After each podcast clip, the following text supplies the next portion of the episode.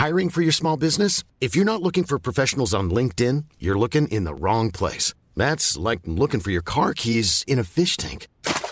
LinkedIn helps you hire professionals you can't find anywhere else, even those who aren't actively searching for a new job but might be open to the perfect role. In a given month, over 70% of LinkedIn users don't even visit other leading job sites. So start looking in the right place. With LinkedIn, you can hire professionals like a professional. Post your free job on linkedin.com slash people today.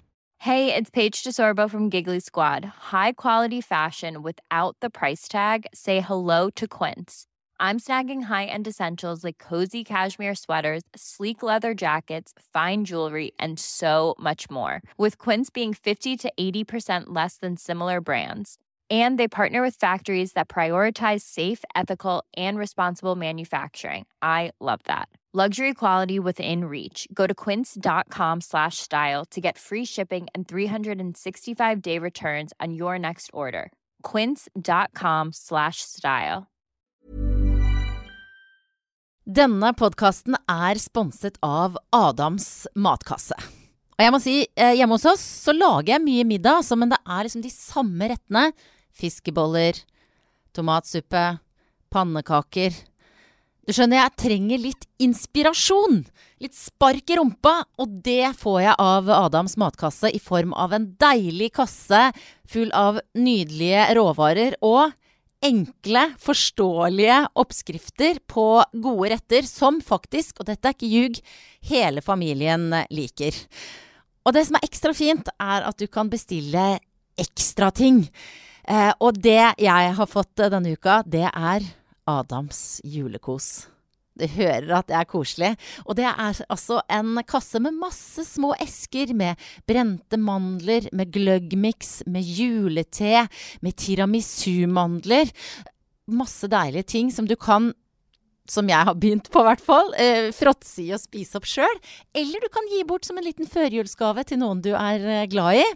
Og jeg har en liten gave til deg også, eller det er Adams matkasse, da, som da gir dere lyttere av Bra damer et eh, eksklusivt tilbud.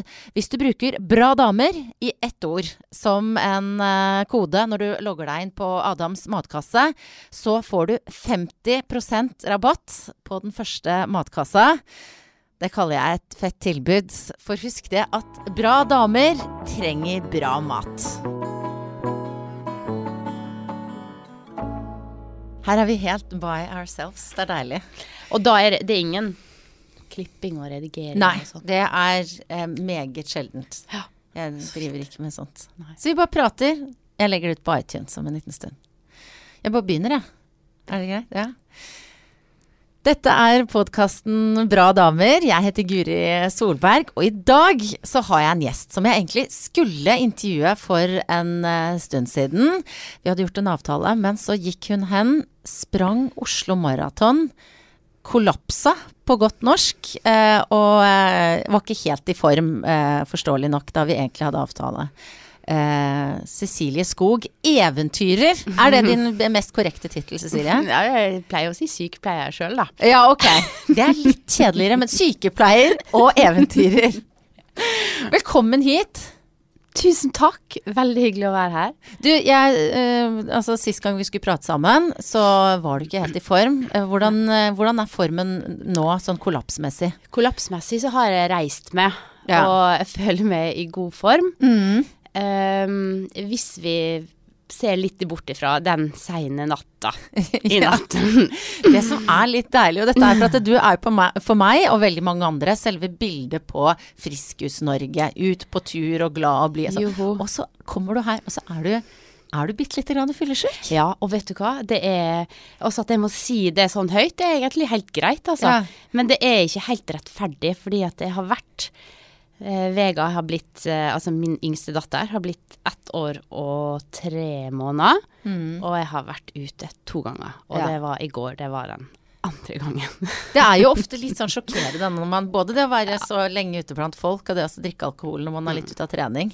Hvordan var kvelden i går, da? Det var utrolig deilig. Eh, Jeg tenkte ikke på ungene mine eh, ingenting før jeg kom hjem. Og tror jeg bråkte så mye i gangen jeg kom hjem at jeg vekte dem. så nei, det var veldig deilig å bare være ute og danse. Jeg var på konsert og var ja, masse fine folk. Deilig. Hvilken konsert var du på? Du, det var Astrid S, for det var, oh, ja. jeg var ute med Sett Event, som er sitt Ja. eh, eventbyrå, som hadde en, laga en lang kveld med masse Og så var det Eva Sk eh, Skram, og så var det Bernhoft. Altså, det var, det var mye på en gang. Det var liksom det beste Norge hadde å by på. Absolutt. Klart du måtte drikke deg bitte litt grann full Ja, det var god stemning. Mm. Men du, det, det også, eh, å ha en tittel som eventyrer, eh, hvordan, eh, hvordan bærer du det? Det hvordan føles det? Jo, det, det er jo på en måte Jeg kjenner kanskje ikke sånn veldig eventyrer, egentlig, men jeg skjønner at det, at det er lett å bruke den for å på en måte plassere meg et sted, da. Men egentlig bare en turgåer. Jeg liker å gå på ski og klatre, da. Ja. Og så, ja, eh, kan det jo på en måte være Høres litt ut som at man er på eventyr, men for meg så er eventyr det litt mer dem som var på oppdagelsesferd før man visste at eh, nesten jorda var rund. Ja. Ja. Er du litt misunnelig på de som på en måte hadde det var, Altså, ting var ugjort, de gjorde ting for første gang og sånn? Ja, eh, egentlig ikke, eh, fordi eh, når jeg er ute og gjør ting, så gjør jeg det for første gang for meg sjøl uansett. Så Ja. det, føles, eh, det føles jo ja, eh, som et nybrottsarbeid for meg sjøl, da. Eh, men samtidig så, så jeg setter jeg pris på å ha den der kontrollen som man kan ha med å ehm, ha satellittelefon, ha eh, satellittbilde over hva jeg, hvor jeg skal, og kart og GPS og disse tingene her som vi bruker, da. For eh, samtidig altså, Man kan tro at jeg er veldig tøff og liksom, liksom bevisstløs og kaster meg ut i ting, men jeg er ganske opptatt av å ha kontroll. Ja. Er det mange som tror det? At du er sånn ekstremsport, eh, Mm, ja. hiver deg utfor, Mm. ikke redd for noen ting? Ja, ja. Jeg møter ganske mange som sier 'men du er jo så tøff', men eh, Men eh, jeg ser ikke på meg sjøl som veldig tøff. Jeg gjør bare ting som jeg syns er Som jeg passer til å gjøre. Som eh, Jeg har en sånn drivkraft i å være på tur, da. Men turene jeg, jeg går, eh, det er veldig lite adrenalin eh, innblanda i de turene. Jeg går veldig langt, og det er veldig seint, og klatring og en sport som foregår liksom i litt sånn slow motion. Så um, det er ikke mye adrenalin. Jeg blir ikke drevet av det.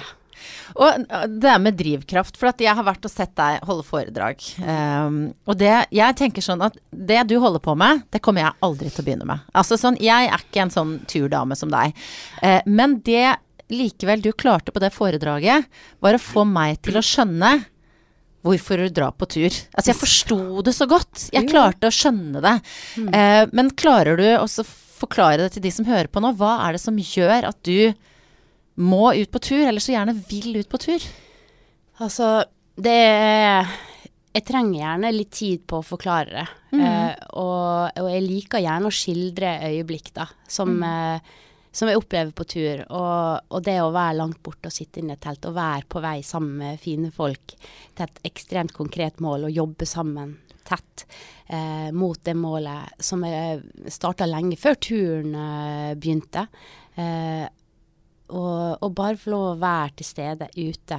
Eh, kjenne at det knaker under skia når du går, og det er kaldt, og man pakker seg litt inn i, i ullklærne. Og så opplever man så utrolig mye mestring. Og så når du får lov å dele den mestringa med fine folk rundt deg, og stavene går himmelhøyt fordi at man jubler i kor. Og, så det er mange sånne øyeblikk. Og så er det også eh, en del ting der man er ekstremt skjerpa, da, fordi at det kan få store konsekvenser hvis man gjør store feil.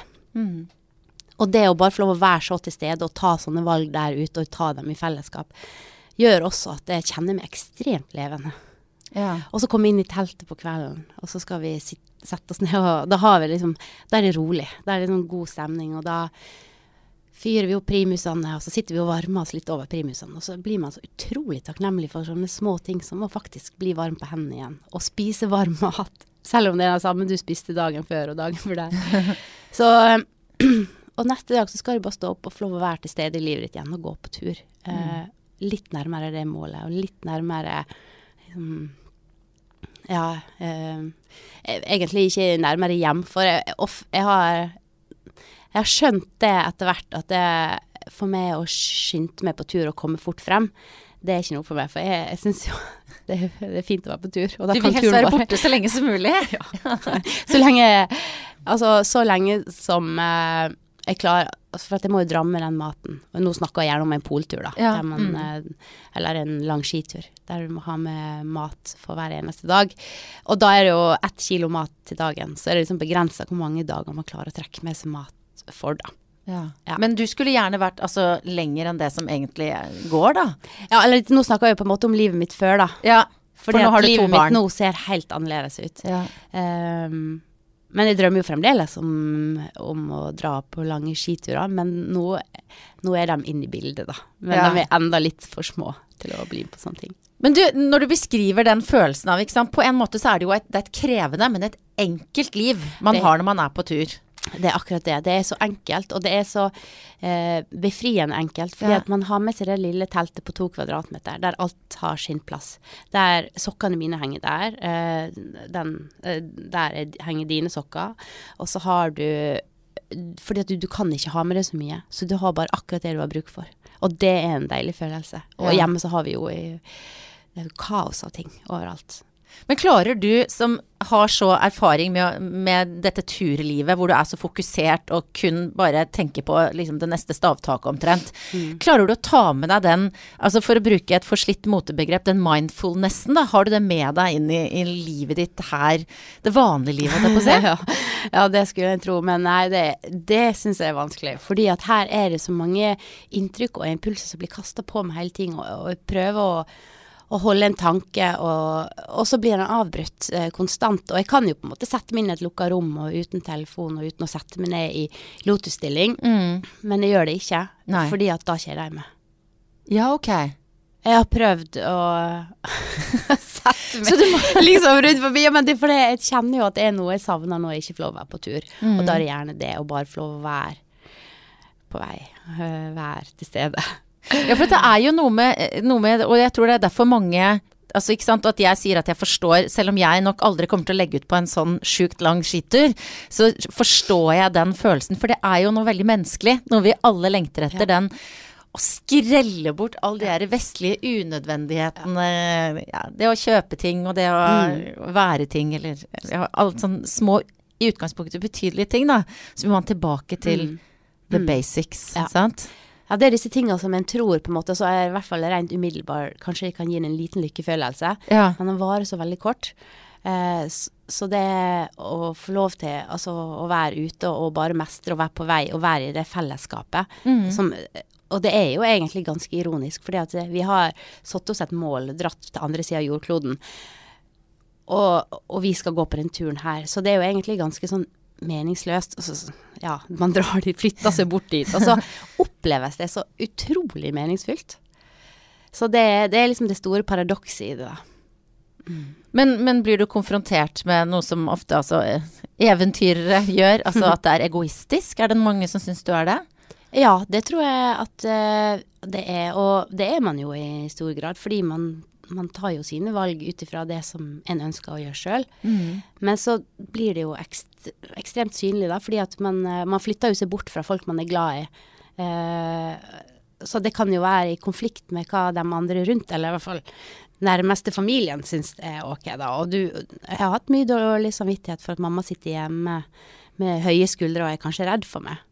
Så det er jo egoistisk eh, på mange måter. Men så tror jeg at det er ganske menneskelig å ta valg ut ifra sine ønsker og sine drømmer, da. Eh, og så blir det lettere på en måte å se at det her er egoistisk, da. Tror jeg. Men jeg tror ganske mange tar de valgene som er rett for seg, da. Og jeg har hatt med mamma på foredrag et par ganger. Pleier å ha med hvis jeg skal holde foredrag. eh, eh, på den der Sten alene og sånn. For det, hun synes det, Ta danskebåten. ja, hun, hun syns det er litt veldig fint å, å være med på sånne ting. Uh, og det var en gang uh, jeg hadde holdt foredrag, og så ble, så tror jeg jeg sa et eller annet om mamma satt i salen. For jeg tar av og til med inn i foredraget da, og forteller Ja. om hvordan det kan oppleves for henne. Og så var det en, en mann som kom bort til henne etterpå, for han kjente henne igjen da, for jeg hadde pekt henne ut. Og så sier han eh, Herregud, at du lar dattera di holde på sånn som dette her. Eh, Dette er jo noen år siden, sikkert ti år siden da, så jeg var litt yngre. Men, men så, så sier hun Har du barn? Eh, ja, ja, han hadde barn. Og har du lyst til at de skal være lykkelige? Ja, det, det hadde han selvfølgelig. Det er det jeg vil for dattera mi òg, sa hun. Og da kjente jeg sånn Og hun så ikke at jeg sto her engang. Jeg sto litt sånn bak. Så at, eh, og da kjente jeg at oi. Ja, det har hun aldri sagt til meg sånn på den måten, men det, det er jo det hun har eh, gjort, da. Med å, hun har aldri sagt at jeg aldri skal dra på noen tur. Men jeg tror at hun har kjent på det, at hun skulle ønske at jeg ikke dro på det aller høyeste fjellet. Mm. Mm. Og det er jo, det som er interessant, da, er jo det at du har jo eh, hatt dette livet hvor du har vært eh, nærmest enstøing, eller sammen med få andre på tur, ikke sant, og vært, hatt det enkle, men krevende livet. Og så har du jo nå tatt eh, steget over, ikke sant, vært, vært håper å si, i min verden, som er liksom full av eh, fjas og oppmerksomhet og lyskaster, ikke sant, laget TV, både på TV 2 og NRK med Truls Svendsen og Drømmetur, det er mange som har sett deg på, eh, på TV, og det er jo på en måte, selv om du gjør disse turtingene der, så er jo det en verden som er veldig i kontrast til det å være aleine på ekspedisjon. Hvordan trives du liksom å dra i den, den delen? Ja, det var at jeg skulle stå og gjøre det. For at når jeg, var, når jeg gikk på skolen, så var det, det var- Det var jo som veldig mange andre elever håpet at det ikke ble tatt frem på, på, på tavla. Ja. Ville gjøre, gjør seg så usynlig som mulig. Um, sånn var det for meg òg. Og uh, når jeg hadde kommet hjem fra et høyt fjell, så ble jeg spurt om å holde et foredrag for eh, bredgruppa i Oslo her, eh, som jeg satt i, og jeg holdt jo kurs for bredgruppa. Og så, så tenkte jeg ok, eh, det kan jeg sikkert gjøre. Det kommer sikkert til å komme en sånn fire, fem, seks slitne breiførere å gjøre på. Så det, det kan jeg sikkert klare. Men så kom det jo liksom 200, og jeg, jeg hadde jo ikke forberedt meg på det i det hele tatt. Og, eh, og det jeg opplevde da, det var jo at jeg gikk helt i stå. Jeg klarte ikke å prate de første sju-åtte minutter. Tunga hast, hang fast i ganen, og det var så ubehagelig. Fordi at eh, hjertet dunka så hardt at jeg ikke klarte å, å prate. Jeg klarte ikke å tenke. Jeg klarte ikke å si noen ting. Så jeg fikk nesten panikk. Og så, eh, og så roa det seg litt. Pulsen roa seg. Og så begynte jeg. Og etterpå så hadde hadde liksom, Etter et kvarter så hadde jeg glemt egentlig hva jeg For da var jeg inne i turen. Jeg var tilbake igjen Ja. i den turen, i de opplevelsene. Og det, for du øh, opplever det så sterkt. Så plutselig så når du drar deg sjøl tilbake igjen dit, så er det som at du er der igjen. Og sånn må jeg nødt til å ha det når jeg står på scenen og, og formidler disse naturopplevelsene. Jeg må kjenne at det er der igjen. Nesten. Jeg må nesten fryse på fingrene igjen for at det på en måte gir publikum Prøve å gi dem den opplevelsen, eller litt av den opplevelsen som jeg har, Ja. da. Og, etter, den, eh, etter den, den, den kvelden så fikk jeg jo nesten ikke sove, for jeg, jeg, jeg hadde hatt en fantastisk opplevelse. Så du som- har det derre showgenet inni deg òg? Ja, men det var også Men jeg tror det er veldig sånn drevet av eh, en opplevelse av mestring, da. Ja. Og det var liksom det jeg kjente etterpå. At det, ja, men faen, jeg kan det, så kan jeg jo det òg. Og så eh, sa jeg ja til noe flere. Og så angra jeg i hvert fall den siste uka før jeg skulle på. Liksom Går det an å bli så dum og si ja? For dette her er jo så vondt. Men så er det noe som kan læres, da. Ja. Ja. Og hvordan føles det nå før et foredrag? Jeg elsker å stå på scenen. Ja. Jeg gjør det. Jeg virkelig elsker å stå på scenen. Og, og formidle akkurat det som eh, jeg elsker å gjøre, da. Å dra på tur. Og, og jeg kjenner jo at det er kanskje en av de største verdiene jeg har, det at jeg kan inspirere. Og den eh, Ja, den eh, Så lenge jeg har den, så har jeg lyst til å Så lenge jeg føler at jeg har noe på ei scene å gjøre, da, så, så har jeg lyst til å, å, å gå opp der. I hvert fall en sånn 15-20 ganger i året. Ja. Men det er nok. Det holder. Mm. Ja, fordi eh, det som var veldig spesielt på dette foredraget som jeg var på, det var stappfull sal. Jeg vet ikke, hvor mange tror du det var der? Mange hundre damer. Ja. Ja. Jeg vet ikke. Stappfullt, i hvert fall. Og jeg satt helt bakerst. Og så kommer du til et punkt i foredraget som altså jeg tror nok de fleste som var der, kjenner din historie. Mange som hører denne podkasten, kjenner, altså, kjenner til deg, Cecilie, og vet at du har vært på mange farlige turer, og at det en gang gikk skikkelig gærent. Ja. Og at du mista mannen din. Um, og det, når, det når, du, når vi skjønte at du var kommet dit i foredraget, når du sa Nå skal jeg snakke om noe som skjedde for mange år siden. Ja. Jeg syns det er vondt når Ja, jeg snakker når om det nå. det Ja, ja, sånn. Får litt sånn hjerteklapp. Mm. Så var det akkurat som hele salen bare Mm. Og så gråt vi. Mm. Altså 800 damer, og du. Ja. Ja. Ja, jeg, nå må jeg bare Nå gråter du ja. igjen. Ja. Ja. Mm.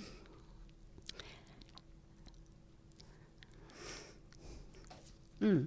Nei, det er um, Jeg har jo jeg har, um, det, det koster jo litt å, å, å gjøre det, å stå der og si det. Og det er derfor jeg òg tenker at um, 15-20 foredrag i året, det, det er nok for meg. Ja.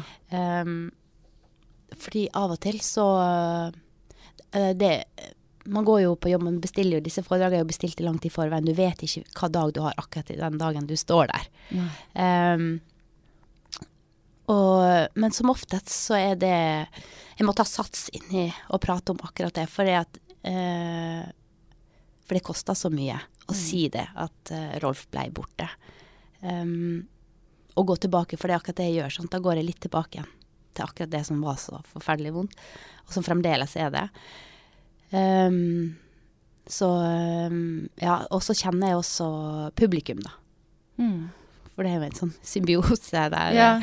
Der eh, Ja, de ser at jeg er prega, og så hører jeg jo dem.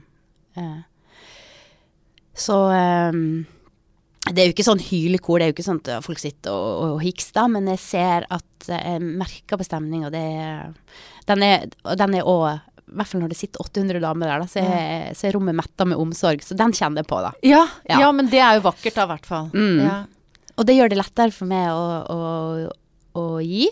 Og så tenker jeg at hvis jeg skal ta oppmerksomheten til 800 damer i en hel time i livet deres, så skal det sitte igjen noe. Da skal jeg gi dem noe som, eh, som de kommer til å huske, som de kanskje kan bruke, og som kanskje Som ikke bare blåser vekk i neste vindkast idet de går ut døra. Mm. For det er mange nok sånne foredrag jeg har vært på, eller sånne ja, ja. ja, Kruse som, på eh, overflaten. ja, også, som, jeg synes, som er veldig, veldig fine der og da, men så går jeg ut og så tenker jeg, eller i kanskje etter en halv dag, da, hva var det de sa nå igjen?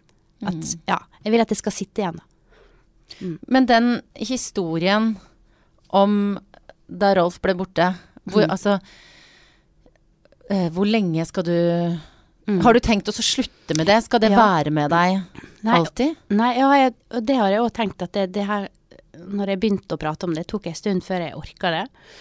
Eh, og valget jeg tok med å gjøre det, det kom basert på at det var, var jo veldig offentlig eh, Altså sorgen min var veldig offentlig, og den, alt det som skjedde på fjellet, det var jo skrevet masse bøker og avisartikler og laga TV-program og filmer om det her. Så jeg tenkte at jeg, jeg må få lov til å fortelle min, min historie. Eh, og, og det gjorde jeg. Jeg skrev bok. Og så tenkte jeg at jeg, eh, jeg vil ha det Det blir veldig feil å ikke ha det med i foredraget, siden det er en så stor del av meg. Mm. Um, og alle sitter og lurer på det. Jeg kan nesten ikke bare snakke om eh, skistavene i været og at alle cellene i kroppen jubler samtidig av lykke når det her har skjedd. Uh, så for meg så er det en Det er vanskelig å komme utenom, da. Men så har jeg tenkt akkurat det samme som det du spør om. Hvor lenge skal jeg prate om det? Og um, jeg vet ikke helt. Um, jeg tror kanskje den, den blir litt mindre og litt mindre uh, den historien i foredraget. Og etter hvert som at Nå ser jo livet mitt ganske annerledes ut. Mm. Og jeg har lyst til å gi det, det nye friluftslivet mitt nå, som jeg, som, som jeg driver, som er det, veldig nære friluftslivet bak huset. Ja. Det er sånn jeg driver med òg, da. Det er Ja. på det nivået jeg òg. Ja, men det skal få større plass Mm. i foredragene mine. For det er, Ja, det, som, for det er jo der hjertet mitt banker nå. Jeg har jo ikke lyst til å gå og, og vasses på sånne høye fjell nå. Det er helt, eh, det er helt utenkelig. Eh, det tror jeg jeg kan si til deg, Guri, at det kommer jeg aldri til å gjøre igjen. Kommer du ikke til det? Nei, ikke på disse høyeste fjellene. Og hva er det som gjør at du ikke vil det? Jeg følte meg ganske ferdig med det. Det var en stund etter K2 at eh, jeg måtte si høyt, kanskje mest til de rundt meg, men jeg sa det jo òg til meg sjøl at OK, nå er jeg ferdig, jeg skal aldri dra på en 8000 meter igjen. Og det, når jeg mener høye fjell, så er det de som er over 8000 meter. ja. Ja. jeg snakker ikke om Kilimanjaro da. Eh, Men eh, For det er noe som skjer på rundt 8000 meter, som, jeg, som jeg, jeg følte at jeg var ferdig med. Men så dro jeg tilbake igjen. Tre ganger etterpå. Og, men da, på den siste turen, da, så kjente jeg eh, Og det var kanskje bare det som måtte komme, at jeg, jeg kjente at jeg var ferdig da, når jeg var der. At det her Det gir ikke meg nok Um, Altså, det er ikke meningsfylt nok lenger til at det, det er verdt det. Hva er det som har tatt det bort, tror du? Nei, eh, jeg har jo sett det jo mange av dem som jeg har vært glad i. og Det har vært et sånn internasjonalt uh, fellesskap, da. Flere og flere som har blitt borte. Uh, ser mer og mer folk på disse fjellene. Uh, det er mye altså, mer guiding, mindre folk som på en måte Som er klatrere fra, fra opprinnelig, da. Altså, jeg skjønner. mer sirkus, da. Og mer, mer ting som jeg stusser på, og som jeg, som jeg kjenner liksom at det, Nei, dette her er ikke en del av lenger. Mm. Så du eh, Men nå er det jo av barn. Nå er det jo Ja. på barna. Ja, men det, er skjedde liksom før det. Sider, ja. Ja. Men for det som eh, tobarnsmor, eh, småbarnsmor eh, foreløpig, mm. vekka midt på natta i natt blant Mm. annet, sant? Liksom, vi kjenner til det der. Men, eh, men nå er det friluftsliv ute i bakhagen, eller? Og Ja. litt i skauen og sånn? Vi er veldig heldige fordi at vi har en barnehage som, eh, som ligger åtte minutter unna. Eh, Det, hvis du skal kjøre bil, så tar det også åtte minutter, men da, da må du kjøre rundt. Men vi kan gå bare gjennom skogen. Ja. Eh, så kommer vi dit. Um, og det er, det er veldig fint, da. Jeg bruker åtte minutter når jeg går alene. Ja. Eh, men når eh, Altså, jeg bruker åtte minutter hjem fra barnehagen om morgenen, og så bruker jeg åtte minutter til barnehagen når jeg skal hente. Ja. Og den kan ta en time hjem, da. Um, ja. Med disse bitte små beina som helst vil gå sjøl. Um, hvor tålmodig er du som mamma? Vet du, det er, jeg hadde trodd at uh, Jeg lærte meg å bli ganske tålmodig i det yrket som sykepleier. Nå sa jeg at jeg var sykepleier, men jeg har ikke, jeg har ikke vært sykepleier siden 2003. Sånn. Men du På klinikk. faget. Jeg kan faget. ja. Ja. Jeg har vært mye sykepleier på tur. Mm. Men, eh, og der lærte jeg meg å bli ganske tålmodig. For egentlig så er jeg en ganske rastløs og utålmodig person. Ja, det ser jeg for meg, nemlig. Ja, Kom igjen nå, da! Kom igjen nå, da! ja, ja det, må, det må skje litt, da. Så, men eh, som mor så syns jeg jeg er overraskende tålmodig. Og- det kan jeg si liksom at jeg, hadde trodd at jeg ikke kom til å være det, fordi at jeg, jeg har nok ikke vært så tålmodig med andre sine barn. Nei. Jeg var sånn, herregud, disse ungene er jo så masete, men nå må de sette grenser. Og, men så merka jeg at det er noe helt annet med egne barn, som man ikke kan forberede seg på, egentlig. Men når er, det du, er det du tillater deg å eksplodere, da?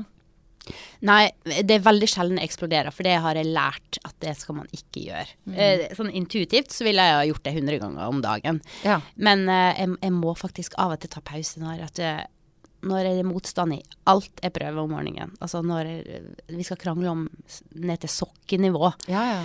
Eh, da er det sånn. Da må jeg bare liksom ut, og så må jeg komme inn igjen, og så puste igjen. Hvor går det da? Inn på badet, eller? Nei, da er vi på badet, og så går jeg ut i gangen.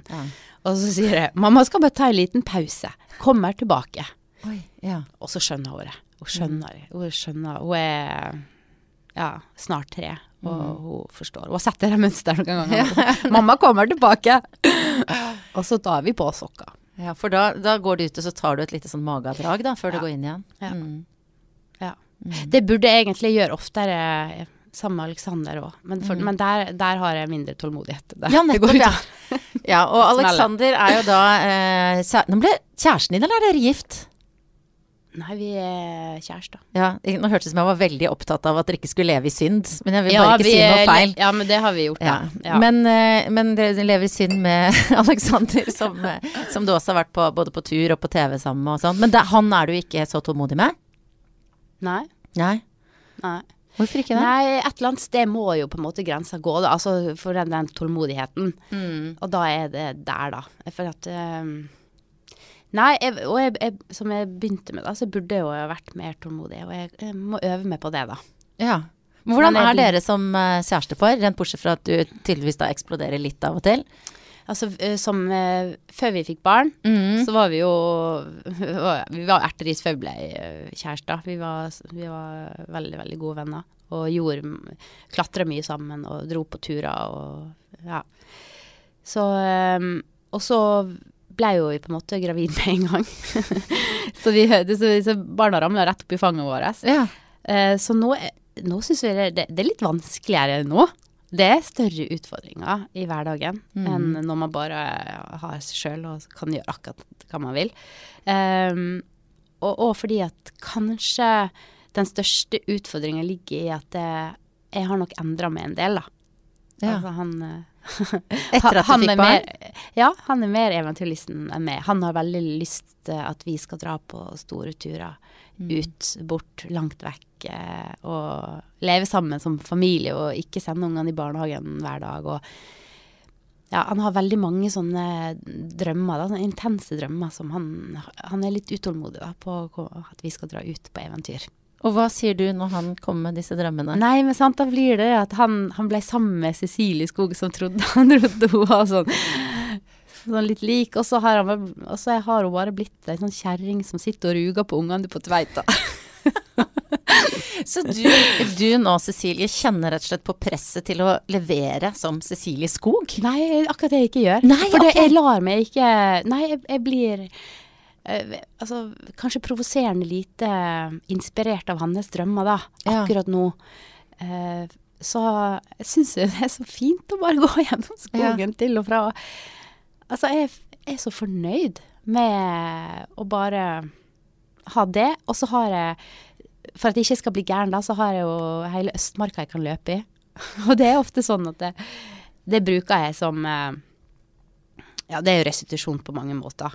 Eh, og, og lade alt som er av batteri og det Jeg kan liksom Etter tre kilometer så kan jeg tenke at jeg, ah, jeg har fremdeles lyst til å gå fra Alexander.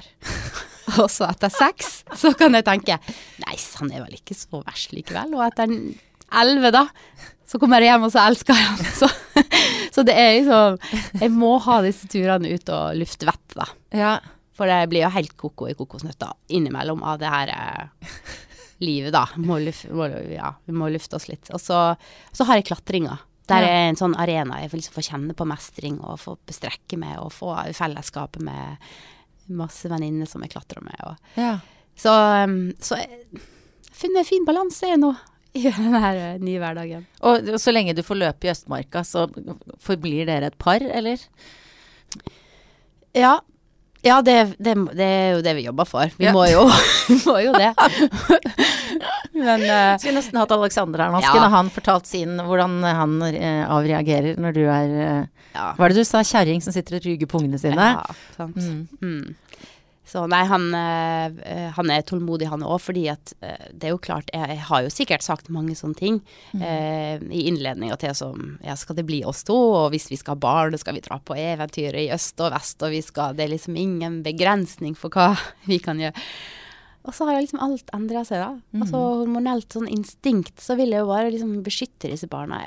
Og Alexander, et av forslagene hans er kanskje at eh, han vil til Kongo og leve med gorillaene. Jeg bare Å oh, ja. Han er der, ja. Ja. Det er ikke en sånn liten seiltur i Karibien? Nei, nei, nei, nei, nei. nei. Nei. Nei, han, også heller så vil han til Sør-Amerika og, og hilse på slangetemmere. Og så, altså, han, han vil han, han, han er eventyrer, da. Jeg, jeg er bare sånn som liker å gå på ski og liksom liker det her eh, å være på tur. Mm. Mens han, han liker eventyret i mye større grad. Det er, eh, som man ikke vet. Hvis eventyret er på en måte det veldig ukjente, da. Så man ikke helt vet hva som dukker opp, og blir kjent med nye kulturer og alt det her. Og han er ekstremt leiken. Uh, så det det er det han lengter etter, da. Mm. Og så har ikke han lyst til å være lenge borte fra familien heller, så jeg kunne jo bare sagt på han bare dra. Men uh, ja. Så der, har vi, der er vi i en liten sånn konfliktsone. Mm. For Mm. hvilke eventyr man skal dra på. Mm. Men hvis du fikk bestemme, da, hvordan, eh, hvordan ser du for deg livet ditt, som jo nå er livet deres, eh, de neste årene? Nei, jeg ser egentlig ikke så veldig langt fremme. Jeg syns det er så fint å være. Og jeg, jeg prøver å, å ikke gjøre det så ofte, for, i forhold til Og det blir jo artig når Vega kan begynne å prate, men hun er jo så deilig sånn som hun er akkurat nå. Mm. Så jeg prøver ikke å liksom så veldig langt frem. Har du fint nå? Mm. Mm. I øyeblikket. Nå her sammen med deg, Guri. Ja, ja, ja. Og nyter dette. Hvordan er formen nå, forresten? Når du har fått litt vann og litt kaffe? Jeg har fått litt kaffe. Det, det går jo greit. Mm. Det går greit. Jeg Mhm. spurte om du kunne ta med en ting som sa noe om hvem du er. Har du huska det? Vet du, jeg, jeg kom på det når jeg var på vei, for da var det på en måte for seint å ta med noe. Ja, nettopp. Men så har jeg jo den notatboka mi, da, som jeg har Oh, ja. Den har jeg jo med meg. Har du den her nå, eller ligger den ute i Å ja, det er en notatbok Så, hvor så du tenkte jeg ok, da kan det på en måte være det her Ja da, det har jeg huska. Her er det jeg har tatt med, Ja. men eh, Rosa Men det- notatbok. rosa notatbok, og så her er noen notat, selvfølgelig. Og så har uh, dattera mi satt og Ja, der var noen som hadde litt, skribla noen rosa hjerter og sånn. Fine Ja. hjerter hun tegner, da. Ja, der fikk hun sikkert litt hjelp da, til å Ja. holde hånda når hun Ja, skulle nettopp. Ja. Hva er det du bruker denne boka til? Eh, vet du hva, når jeg har vært i, i barselpermisjon, så har, har jeg brukt lite som Jeg er vant til å ha sånn bok. Jeg har hatt sånn bok siden jeg skrev dagbok siden jeg var 13 år. Oi. Men så var det noen år nå jeg vært Jeg var jo i permisjon i to år og åtte måneder. Jeg, back mm. to back. Ja, ja. Uh, og, og da brukte jeg ikke den her. Det har jeg savna. For det, eh, det var enda en ting. Jeg, jeg hadde en unge her, en unge der. eh, Ja, jeg hadde ikke tid, ro til å sette meg ned og skrive tankene mine. Men nå har jeg begynt igjen. Og hva, hva er det du kan skrive? Skriver du hva som har skjedd i løpet av dagen, eller? Ja, Noen ganger så skriver jeg noe sånn Av og til så kan jeg tenke 'Å, gud, for en fantastisk tanke'. Og så kan jeg skrive den ned, og så finner jeg den ei uke etterpå og tenker 'herregud, var det, det var jo ikke så veldig interessant'. Men, eh, men jeg har i hvert fall skrevet det ned, eller så kan det være interessant. Eller så er det bare ting jeg skal huske på, da. Eh, nå, eh, nå driver jeg og Jeg satt og leste bare litt grann eh, når jeg var på vei inn her. På tur, står det der. Ja, Øverst. på tur. Ja, Ja. fordi at uh, her er noen tanker For jeg skal på tur igjen med Truls uh, i januar. Mm. Og, og her var det en, bare en, ja, noen tanker som jeg har lyst til å dele med han, da. Ja. Nå i opptreninga, for å liksom fyre opp under på motivasjonen hans Ja. i den fasen som vi er i nå. Ja. Ja. Så det driver, driver og forbereder dere til eh, Det er bra at uh, Truls Svendsen da går rett fra uh, liksom verden rundt med Hellstrøm og går på mat, og så skal han ut på tur med deg. Mm. Hvordan, hvordan ser du på et sånt prosjekt? Du, det er Det første prosjektet, som var Grønland, det så jeg på som et prosjekt. At jeg, jeg skal ta med en fin mann på tur, eller en, en fin en, en kompis på tur. Ja. Og, og sånn ble, ble det liksom Det var sånn det starta. Ja. Men han tenkte annerledes. Han tenkte å lage TV. Og jeg har alltid tenkt at jeg kan, kan godt ta med kamera, kan filme på tur, men jeg drar ikke på tur for å filme. Nei, jeg For det var liksom to Mm. forskjellige ting. Da blir fokuset på en måte der, da. Mm. Eh, men så ble dette her snek med Altså mer Uten at eh, Jeg mista litt kontrollen på akkurat det der, da. Og så plutselig så var det en stor produksjon. Eller stor og stor. Vi var jo bare jeg og Truls og to kameramenn. Og så to til som ikke viser, da. Eh, som var med så for å fasilitere. Ja. Eh, og ehm, men, men det var egentlig det var, det var veldig fint, og det var en veldig, veldig bra tur. Eh, og, og jeg syns vi lagde fine program. Da. Jeg syns det ble ja, det fint, det vi lagde. Ja. Mm. Så, eh, så nå er det på en måte Nå tenker jeg annerledes. Nå tenker jeg litt sånn som Truls. Nå tenker jeg at vi skal på, på tur. Vi skal, vi skal lage TV. Men det som skjer når man er så lenge på tur, en måned, det er at du glemmer det. Eh, Ja, okay. Fordi at kameraene er jo på, og vi sover i telt, og vi er sårbare, og vi er, vi er liksom mer avkledd da enn hvis vi bare skal møtes i TV-studio, vi er skjerpa, sover godt, eh, og du har all, alt rundt deg som, som du er vant til å ha, mens der blir alt det tatt fra oss. Eh, og da blir vi mer ekte. Mm. Eh, og da blir det bedre TV, syns jeg. Men syns du det er ubehagelig på noen måte, eller skummelt? Det eneste som eh, Og akkurat når du spør meg nå, så må jeg ta litt sånn sats, for at jeg gleder meg til å dra på tur. Uh, og jeg skal dra tilbake til et fjell som jeg var for 19 år siden. Så, så det gleder jeg meg til. Men jeg skal være borte fra familien min. Ja. Hvor lenge må du være borte? Ah, ah. eh, tre og en halv uke. Og jeg har vært borte i ett døgn. Så jeg har, jeg, har, jeg har på en måte ikke øvd meg. Jeg har ingen anelse om hva jeg går til. Jeg, jeg vet ikke hvordan jeg skal forberede meg heller. Hvordan skal man gjøre det? Nei. Nei. For jeg vil jo ikke være borte nå før jeg drar. Og det er jo den beste måten man kan forberede seg på. Men jeg kan ikke sette meg ned og, og, visualisere hvordan det her skal bli. Eh, det får jeg ikke til. For det, det er så mye følelser. Ja. Mm. Og når du da setter deg Skal du langt av gårde? Ja, Kan du si vi- hvor du skal, eller er det sånn TV-hemmelighet? Jeg vet faktisk ikke om det er Nei, kanskje ikke sånn kjempehemmelig. Vi, vi skal på andre sida av jordkloden, nesten. Ja, Mm. sant. Så du er geografisk langt borte. Og Ja. på alle måter eh, langt borte fra Ja. gjengen din. Mm. Og, og, men sånn, sånn jeg alltid på en måte har vært da i forhold til det å ha drømmer, som har vært en veldig sånn sterk drivkraft, og vært det sånn Det er så eh, befriende lite begrensende å ha drømmer, da. Og bare kunne få lov å ha akkurat de tankene man vil. Mm. Så jeg har vært utrolig glad i det. Um, og ja, Hva var det jeg skulle si nå? Hva var det jeg begynte på? Et eller annet med barna dine. Ja, det? Ja. Det var et eller annet uh, der. Ja, nei. Men selv om, selv om det blir heftig å være borte, Ja. så, så er ikke det en drøm som du Har det noen gang vært aktuelt å si vet du, det, vet du det orker jeg ikke, det gjør jeg ikke.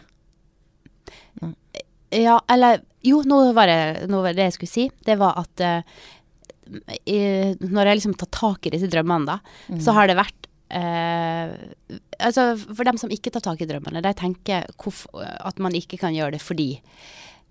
Mens jeg har tenkt at jeg har lyst til å gjøre det fordi. Altså, jeg har tatt oh, ja, tak i ja. altså, Mm. grunnene til å gjøre det, da. Eh, mens nå er det litt vanskeligere, for nå, nå er dette her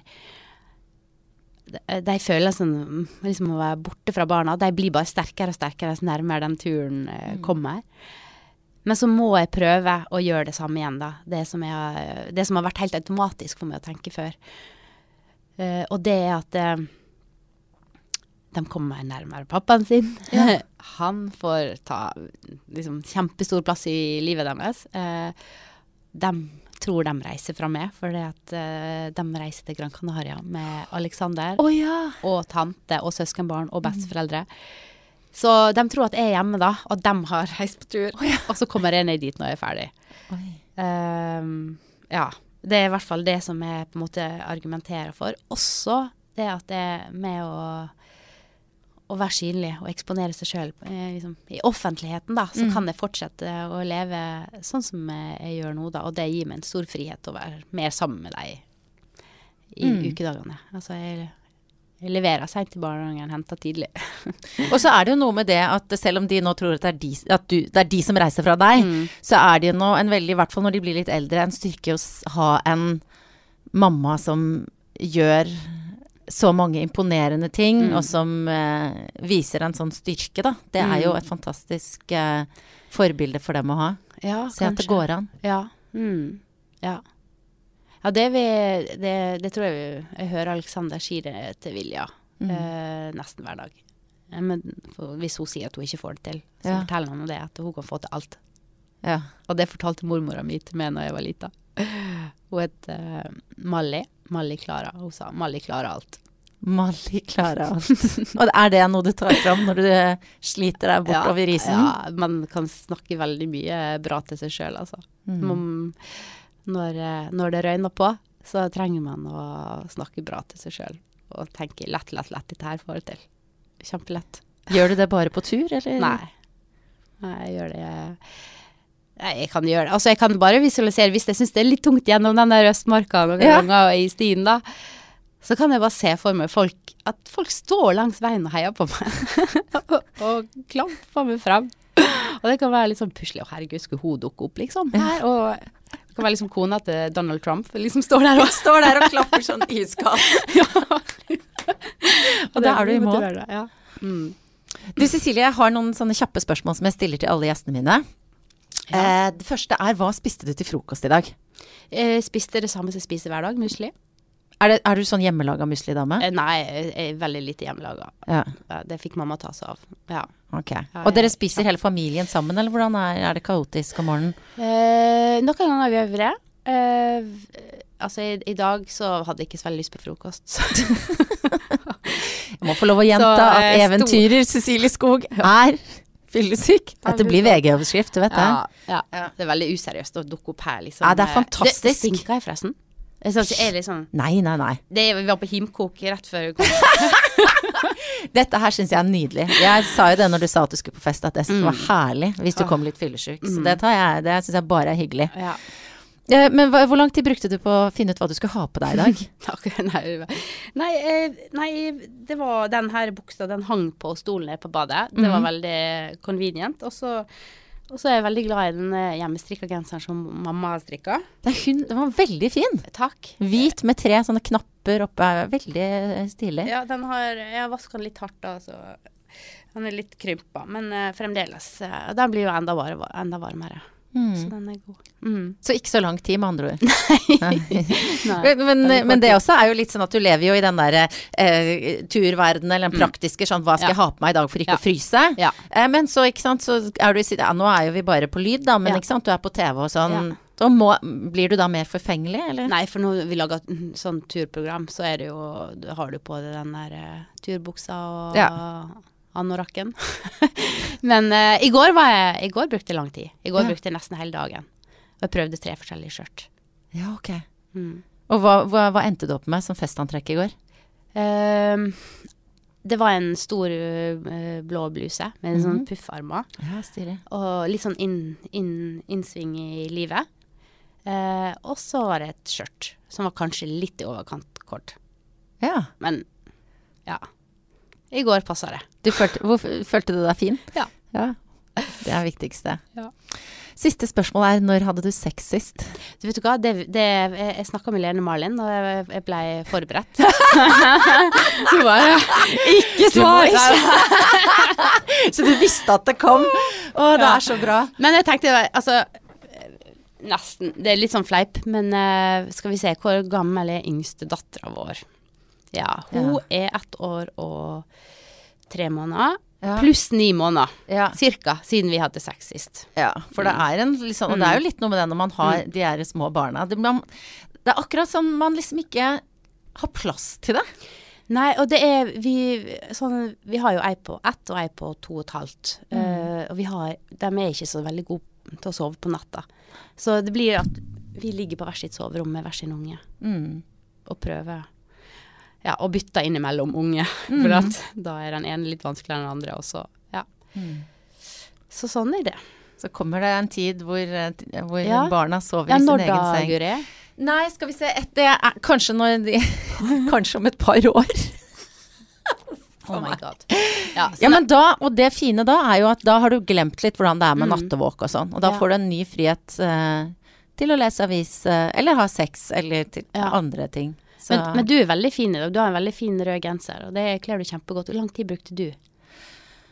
jeg eh, pendler fra Bergen. Sånn at jeg i dag så våkna jeg i Oslo, sånn at jeg hadde med meg Ja. eh, Jeg hadde på meg noe i går. Hadde jeg en grønn genser, og så hadde jeg med Ja. meg en rød genser. ja. Så i dag var det liksom den røde genseren. Med samme buksa. Ja, samme buksa. Så i, eh, det tok null tid, men jeg hadde jo tenkt gjennom det Ja. eh, før jeg reiste. Ja. Så jeg brukte kanskje noen minutter på andre sida av fjellet, da. Men i dag var det null, null tid.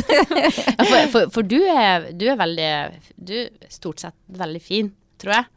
Var, Takk. de gangene jeg har sett det, så ja, du, men ja, for du ser meg jo eh, i sånne sammenhenger som det er, da, hvor jeg er på jobb. Vi, Mm. Ja. har vi vært på, yo vi har vært på Vært yoga, sammen nå. Ja. Da var du òg veldig fin.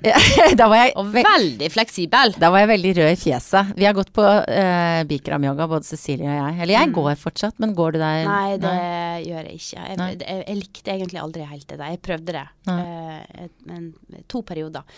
Men eh, jeg ble veldig sittende og se på klokka, altså. Ja. Jeg kjente at jeg måtte ut, og øh, jeg fikk litt sånn klaus inni der. Men jeg har prøvd det, ja. så nå vet jeg det. Men eh, du var, du var helt rå. Du er jo helt fantastisk eh, i det her yoga... Jeg er veldig glad i det, da. Ja.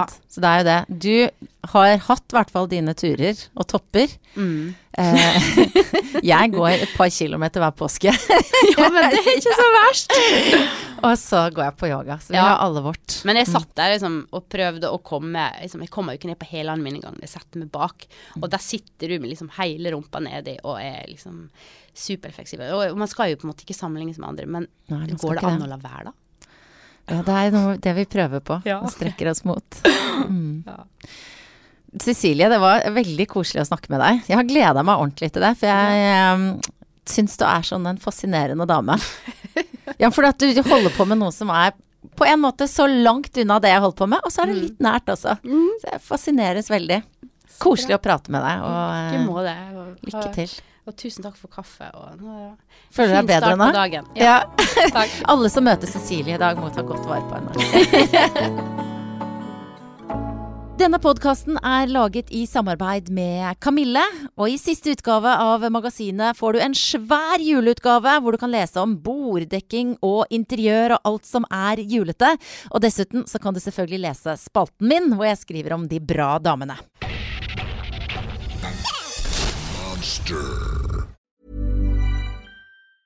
Mom deserves the best, and there's no better place to shop for Mother's Day than Whole Foods Market. They're your destination for unbeatable savings, from premium gifts to show-stopping flowers and irresistible desserts. Start by saving 33% with Prime on all body care and candles. Then get a 15-stem bunch of tulips for just $9.99 each with Prime. Round out Mom's menu with festive rosé, irresistible berry chantilly cake, and more special treats. Come celebrate Mother's Day at Whole Foods Market. Even when we're on a budget, we still deserve nice things. Quince is a place to scoop up stunning high-end goods for 50 to 80% less than similar brands. They have buttery soft cashmere sweaters starting at $50, luxurious Italian leather bags, and so much more. Plus, Quince only works with factories that use safe, ethical, and responsible manufacturing. Get the high-end goods you'll love without the high price tag with Quince. Go to quince.com slash style for free shipping and 365-day returns. When you make decisions for your company, you look for the no-brainers. And if you have a lot of mailing to do, stamps.com is the ultimate no-brainer. It streamlines your processes to make your business more efficient, which makes you less busy. Mail checks, invoices, legal documents, and everything you need to keep your business running with stamps.com. Seamlessly connect with every major marketplace and shopping cart. Schedule package pickups and see your cheapest and fastest shipping options from different carriers. With rates up to 89% off USPS and UPS rates. And with the Stamps.com mobile app, you can take care of mailing and shipping wherever you are. Make the same no-brainer decision as over 1 million other businesses with Stamps.com. Sign up with Code PROGRAM for a four-week trial, plus free postage and a free digital scale. No long-term commitments or contracts. That's Stamps.com. Code PROGRAM.